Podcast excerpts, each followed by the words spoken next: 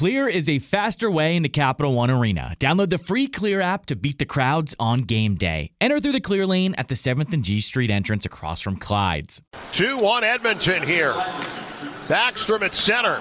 Feroshi on the wing. He'll shoot. He scores! And there it is. Nick Backstrom with his 1,000th point on a primary assist on a TJ Oshie power play goal. We're tied at two with 13:47 to go in the third.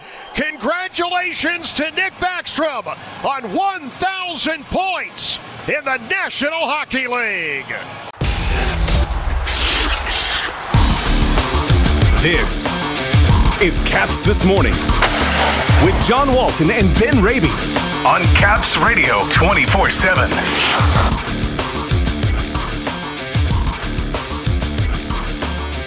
Connor McDavid wins it in overtime for the Oilers.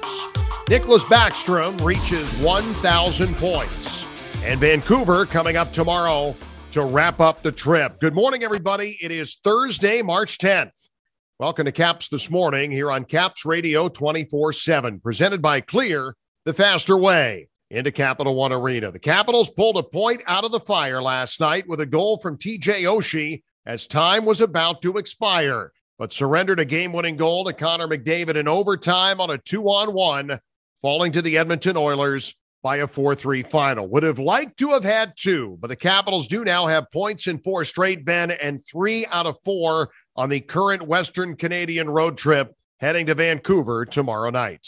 Yeah, this was a tough challenge last night. We knew that going in against a pretty hungry Edmonton Oilers bunch and the Capitals' second half of back to backs was a challenging start to their trip, the two in a row in Calgary and Edmonton, and to come away with three out of a possible four points. Yeah, you want to get greedy when you tie it late in regulation and you go to overtime. You want to pick up that extra point, but at least to take three out of four, pretty good from a Capitals perspective. We'll see now if they could close things out coming up tomorrow in Vancouver. But overall, for the Caps, they also now have points in four in a row, 3 0 1 over that stretch. Few themes continuing, few common trends including the play of the second line, Backstrom, Mantha, and Oshie among the storylines as the Capitals uh, ultimately pick up one point in the standings.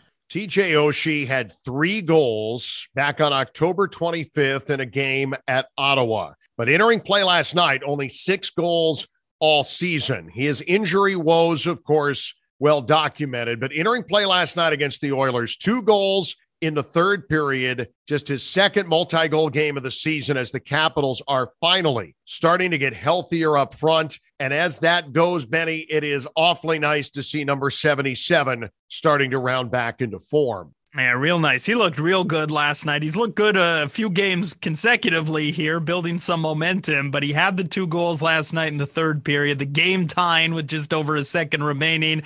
And he had a number of looks too on the power play from the bumper position. He had quite a few open looks, some quality looks. So the power play work from TJ Oshie, get a healthy Nick Backstrom back on that power play unit. That's been trending in the right direction. But I think the biggest thing here, John, is if you look at that optimal top six, all together, all in the lineup, seemingly all healthy. And again, you get that second trio back together. The, the more they play together, the more the chemistry builds, the more the timing builds, the more, you know, as, as Peter Laviolette has referenced, it's like they're jumping on a moving train, talking about Oshie Backstrom and Mantha as they've all worked their way back from in season injuries.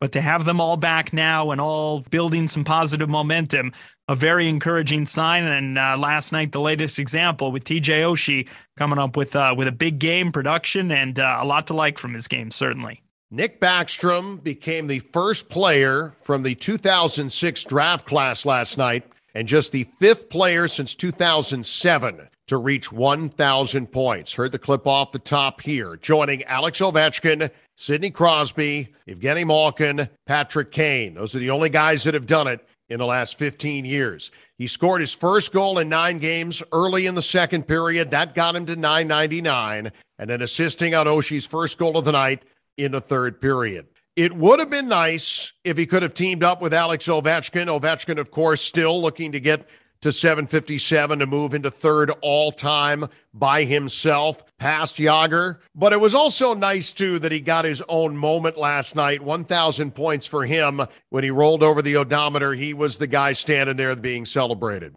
He deserves all the attention, all the accolades that come his way. Nicholas Backstrom, forever it seems in the shadow of Alex Ovechkin, but certainly in that room around the organization, those who have known Nicholas Backstrom over the years. We've spoken to some of his former teammates over the past week on our broadcast and on Caps game day. The verbal bouquets that are tossed his way, one of the most respected teammates in that room, and good for Nicholas Backstrom to get the accolades and the 1,000 career points here in a week where he and Ovechkin played a thousand games together as teammates, the ninth duo to reach that feat.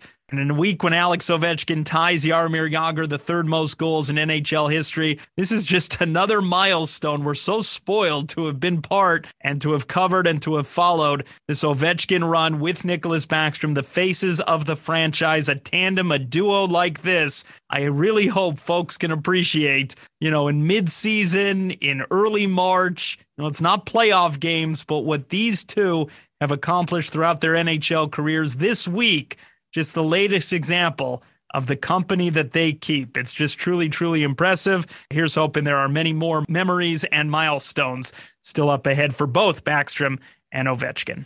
It was the back half of two games in two nights last night. Vitek Vanecek had rolled off three straight wins.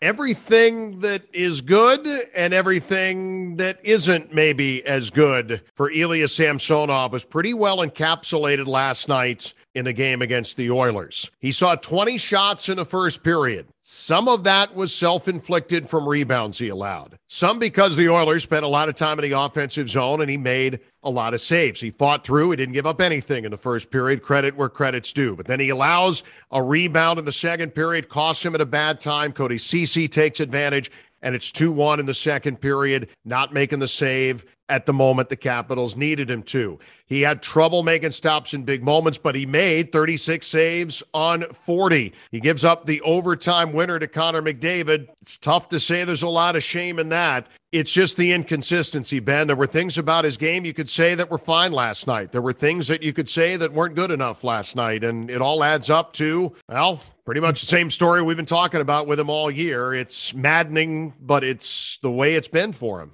I was going to say that the game last night, it's almost representative or symbolic of his season as a whole, right? In terms of flashes of really good, other moments where you're left shaking your head a little bit, where he's scrambling and doesn't seem necessarily in control. The best way to describe it, and the word has been used so often by you and I, by the coaching staff, even by general manager Brian MacLellan, it's inconsistent. The game is inconsistent.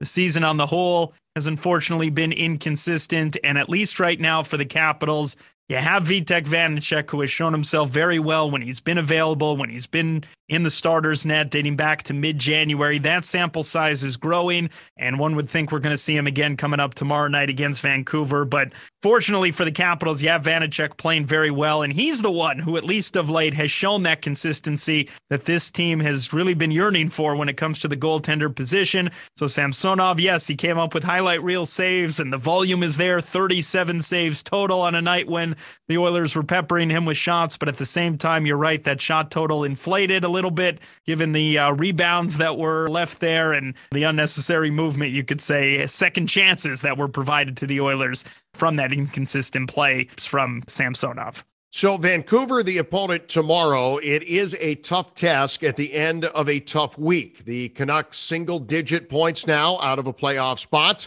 Obviously, playing a lot better since Bruce Boudreau got hired if you're Washington and you get points in this game, Ben, you wake up this morning right now with a 13 point lead over the Columbus Blue Jackets. At one point, it was down to eight. The Jackets tonight play at the Islanders. They do have a couple of games in hand, but you get anything against Vancouver. And on this road trip, you do fairly well. They've already got three points out of four was starting to creep in that maybe Columbus might have a run in them. But I think the Capitals, between the end of the homestand, Carolina, Seattle, and now the road trip with Calgary, and even just getting a point at Edmonton, they didn't leave empty handed. Any thought of them slipping enough to maybe open the door for a ninth place Columbus team? I think it's probably gone anyway, but if it's not gone, any points in Vancouver would probably kill it off with 22 games to go.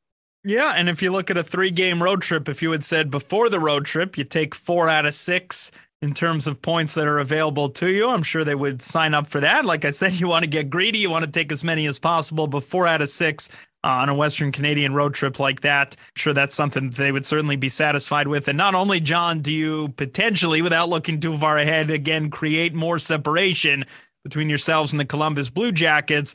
Look, don't count out the possibility of upward mobility, still with north of 20 games remaining in the regular season. Capitals with the point last night in Edmonton now within five of both the New York Rangers and the Pittsburgh Penguins. Pens and Rangers having both fallen in regulation earlier in the week. It's maybe an opportunity as well. You do have some ground to make up still, but if you're the Capitals, you're probably more interested in looking at what's ahead of you in the standings as opposed to worrying about what's more than double digits behind you. So uh, here's hoping they could build off what's been a pretty successful four game stretch here as yes, they wrap up the roadie in Vancouver tomorrow night. It's the Capitals and the Vancouver Canucks tomorrow, late nights from British Columbia, 10 o'clock start, 945 airtime on 1067 A Fan and Caps Radio 24 7, Caps capsradio247.com. Ben, have yourself a great Thursday, will you? Happy McNugget Minute Thursday, John. For the latest on the Capitals and hockey news around the clock. Let's go, Caps! Tune in to Caps Radio 24 7. Listen online via the Capitals mobile app at capsradio247.com or ask Alexa to play Caps Radio 24 7 on TuneIn.